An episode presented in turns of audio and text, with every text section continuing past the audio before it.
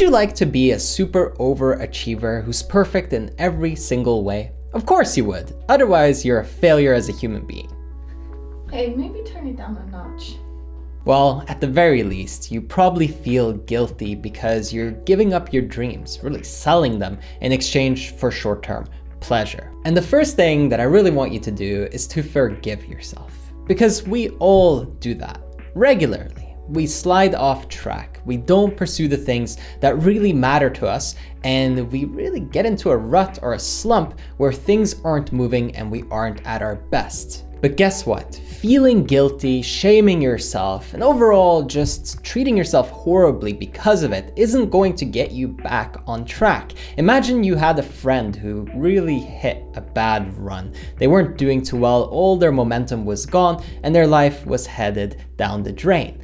Would you really yell at them and tell them that they should get it together, come on now, and be all motivational and pushy? Maybe that would work for some of the people that you know, but for most of them, it probably would just hurt them and make it even worse. If you're not crushing it right now, ask yourself, what do I really need? Not what do I want, not what do I feel like doing, but what do I really need to get that momentum kick started again? See, I'm willing to bet that it's something along the lines of introspection or some silence to get away, to really turn everything off so that you can hear your own thoughts clearly. The problem is when you don't have momentum, when you're not feeling good, it's hard to really turn it around in an instant where you have nothing to really pull from. There's no energy source, there's no inspiration. You're just running on fumes. So, slapping yourself in the face to get a momentary boost of motivation is not the solution here.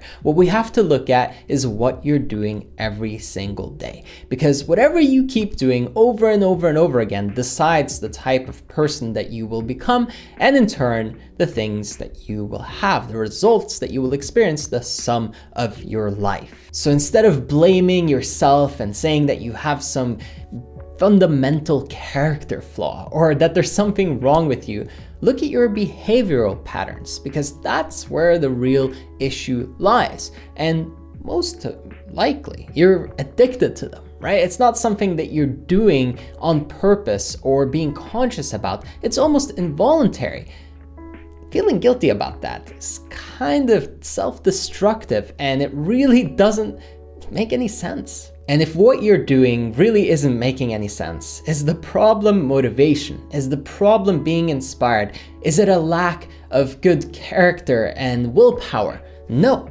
we all have this in us. We all have the capability to be our best selves, and you can make the choice right now, but it's about the decision and what you do after it, not whether or not you feel bad or whether you feel guilty. Because no matter how much guilt or shame you pile on yourself, and even if for a moment it gets you some results, it's not sustainable. You're not changing who you are at the core, you're just trying to do something or pressure yourself really to get some temporary growth. What happens the moment that you stop feeling guilty and shameful? What happens when you achieve a little bit? Well, you stop because you've fulfilled the need to feel accomplished and you're chasing an emotion and a temporary rush of having done the right thing rather than doing it because you want to. But here's where it gets really painful and you've got to make some sacrifices. Look at what's giving you a quick fix right now, making it so that you don't have to move on the things that truly matter to you. What is in the way? And usually there's some source of stimulation that's giving you enough good energy or some kind of energy that's keeping you going and keeping you kind of okay with the way that your life is going. If you were to throw that thing on the fire, your progress and growth would speed up drastically.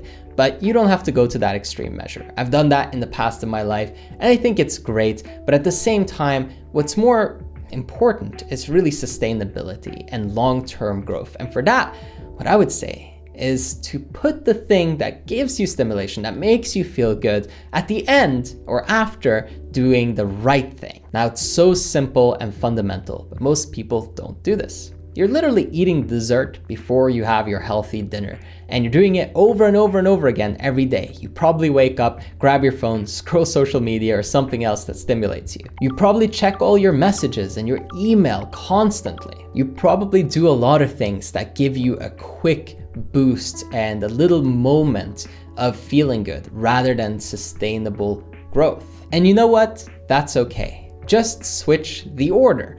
Put them at the end. Make a spot in your calendar every single day where you check all your messages and your email. Or if you have to check them more consistently, make a few spots. Move all of your consumption, move all of the things that make you feel good right now towards the end, or at least after you do something good. If you want to watch 30 minutes of content that makes you laugh, well, watch it after you've done 30 minutes of exercise, or even watch it while you're doing it. It would be a big step up instead of being stimulated up front and then not wanting to do the right thing anymore. Make it a reward. As messed up as this sounds, it's as easy as training a dog.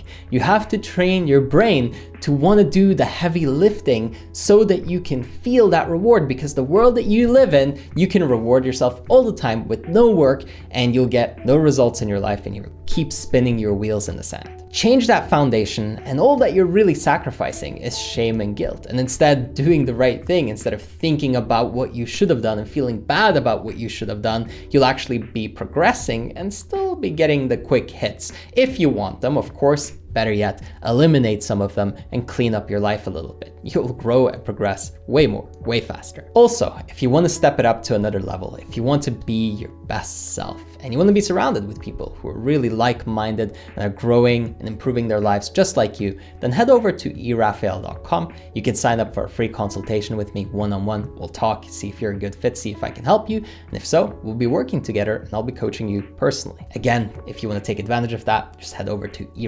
erafael.com and sign up there. I hope that you enjoyed this one, and I'll catch you on the next one.